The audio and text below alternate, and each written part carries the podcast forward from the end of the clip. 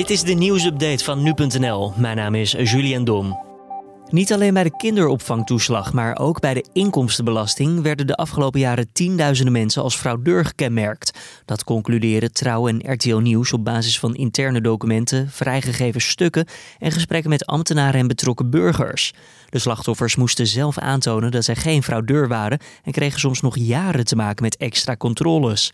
Ook belastingadviseurs werden soms bestempeld als persoon die fraude mogelijk zou maken, waarna ook de klanten bij onderzoeken betrokken raakten. Het is onduidelijk welke bewijzen de Belastingdienst voor deze zogenoemde fraude heeft. In Nederland is in de eerste zes maanden van dit jaar minder stroom verbruikt dan in diezelfde periode vorig jaar. Netbeheerder Tennet spreekt van enkele procenten minder. Volgens een woordvoerder moet gedacht worden aan een daling van lager dan 5 procent. De oorzaak zoekt de netbeheerder vooral bij bedrijven en instellingen die door de COVID-19-uitbraak grotendeels of in zijn geheel stil kwamen te liggen. Over 30 jaar is het aantal Nederlanders met een migratieachtergrond gestegen naar 30 tot 40 procent. Dat blijkt uit cijfers van het onderzoeksinstituut NIDI en het Centraal Bureau voor de Statistiek. Iemand heeft een migratieachtergrond als tenminste één van de beide ouders buiten Nederland is geboren. Momenteel is dat het geval bij zo'n 24 procent van de bevolking. Vijf vervoersbedrijven nemen juridische stappen tegen het ministerie van Infrastructuur en Waterstaat vanwege de monopoliepositie van de NS op een groot deel van het Nederlandse spoor. Vorige maand besloot staatssecretaris Stientje van Veldhoven om de exploitatie van het hoofdrailnet tot 2035 aan de NS te gunnen. Onder meer Arriva en Transdev zijn het daar niet mee eens en noemen dat besluit onzorgvuldig, overhaast en in strijd met Europese regels.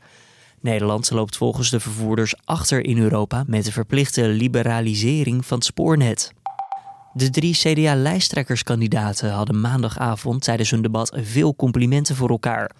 Over landelijke samenwerking met Forum voor Democratie, het onderwerp waar het voorafgaand aan dit debat veel over ging, werd niet gesproken. De partij had baat bij het voorkomen van een slechte onderlinge strijd, zoals in 2017 bij de PvdA gebeurde. Toen vielen Lodewijk Asscher en Diederik Samson elkaar hard aan. De toekomstige lijsttrekker bepaalt mede de koers van de partij richting de Tweede Kamerverkiezingen volgend jaar.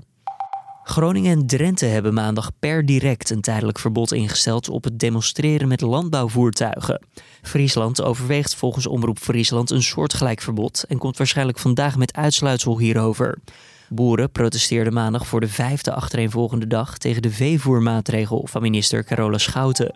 De protesten hebben volgens de veiligheidsregio's geleid tot opstoppingen en gevaarlijke situaties.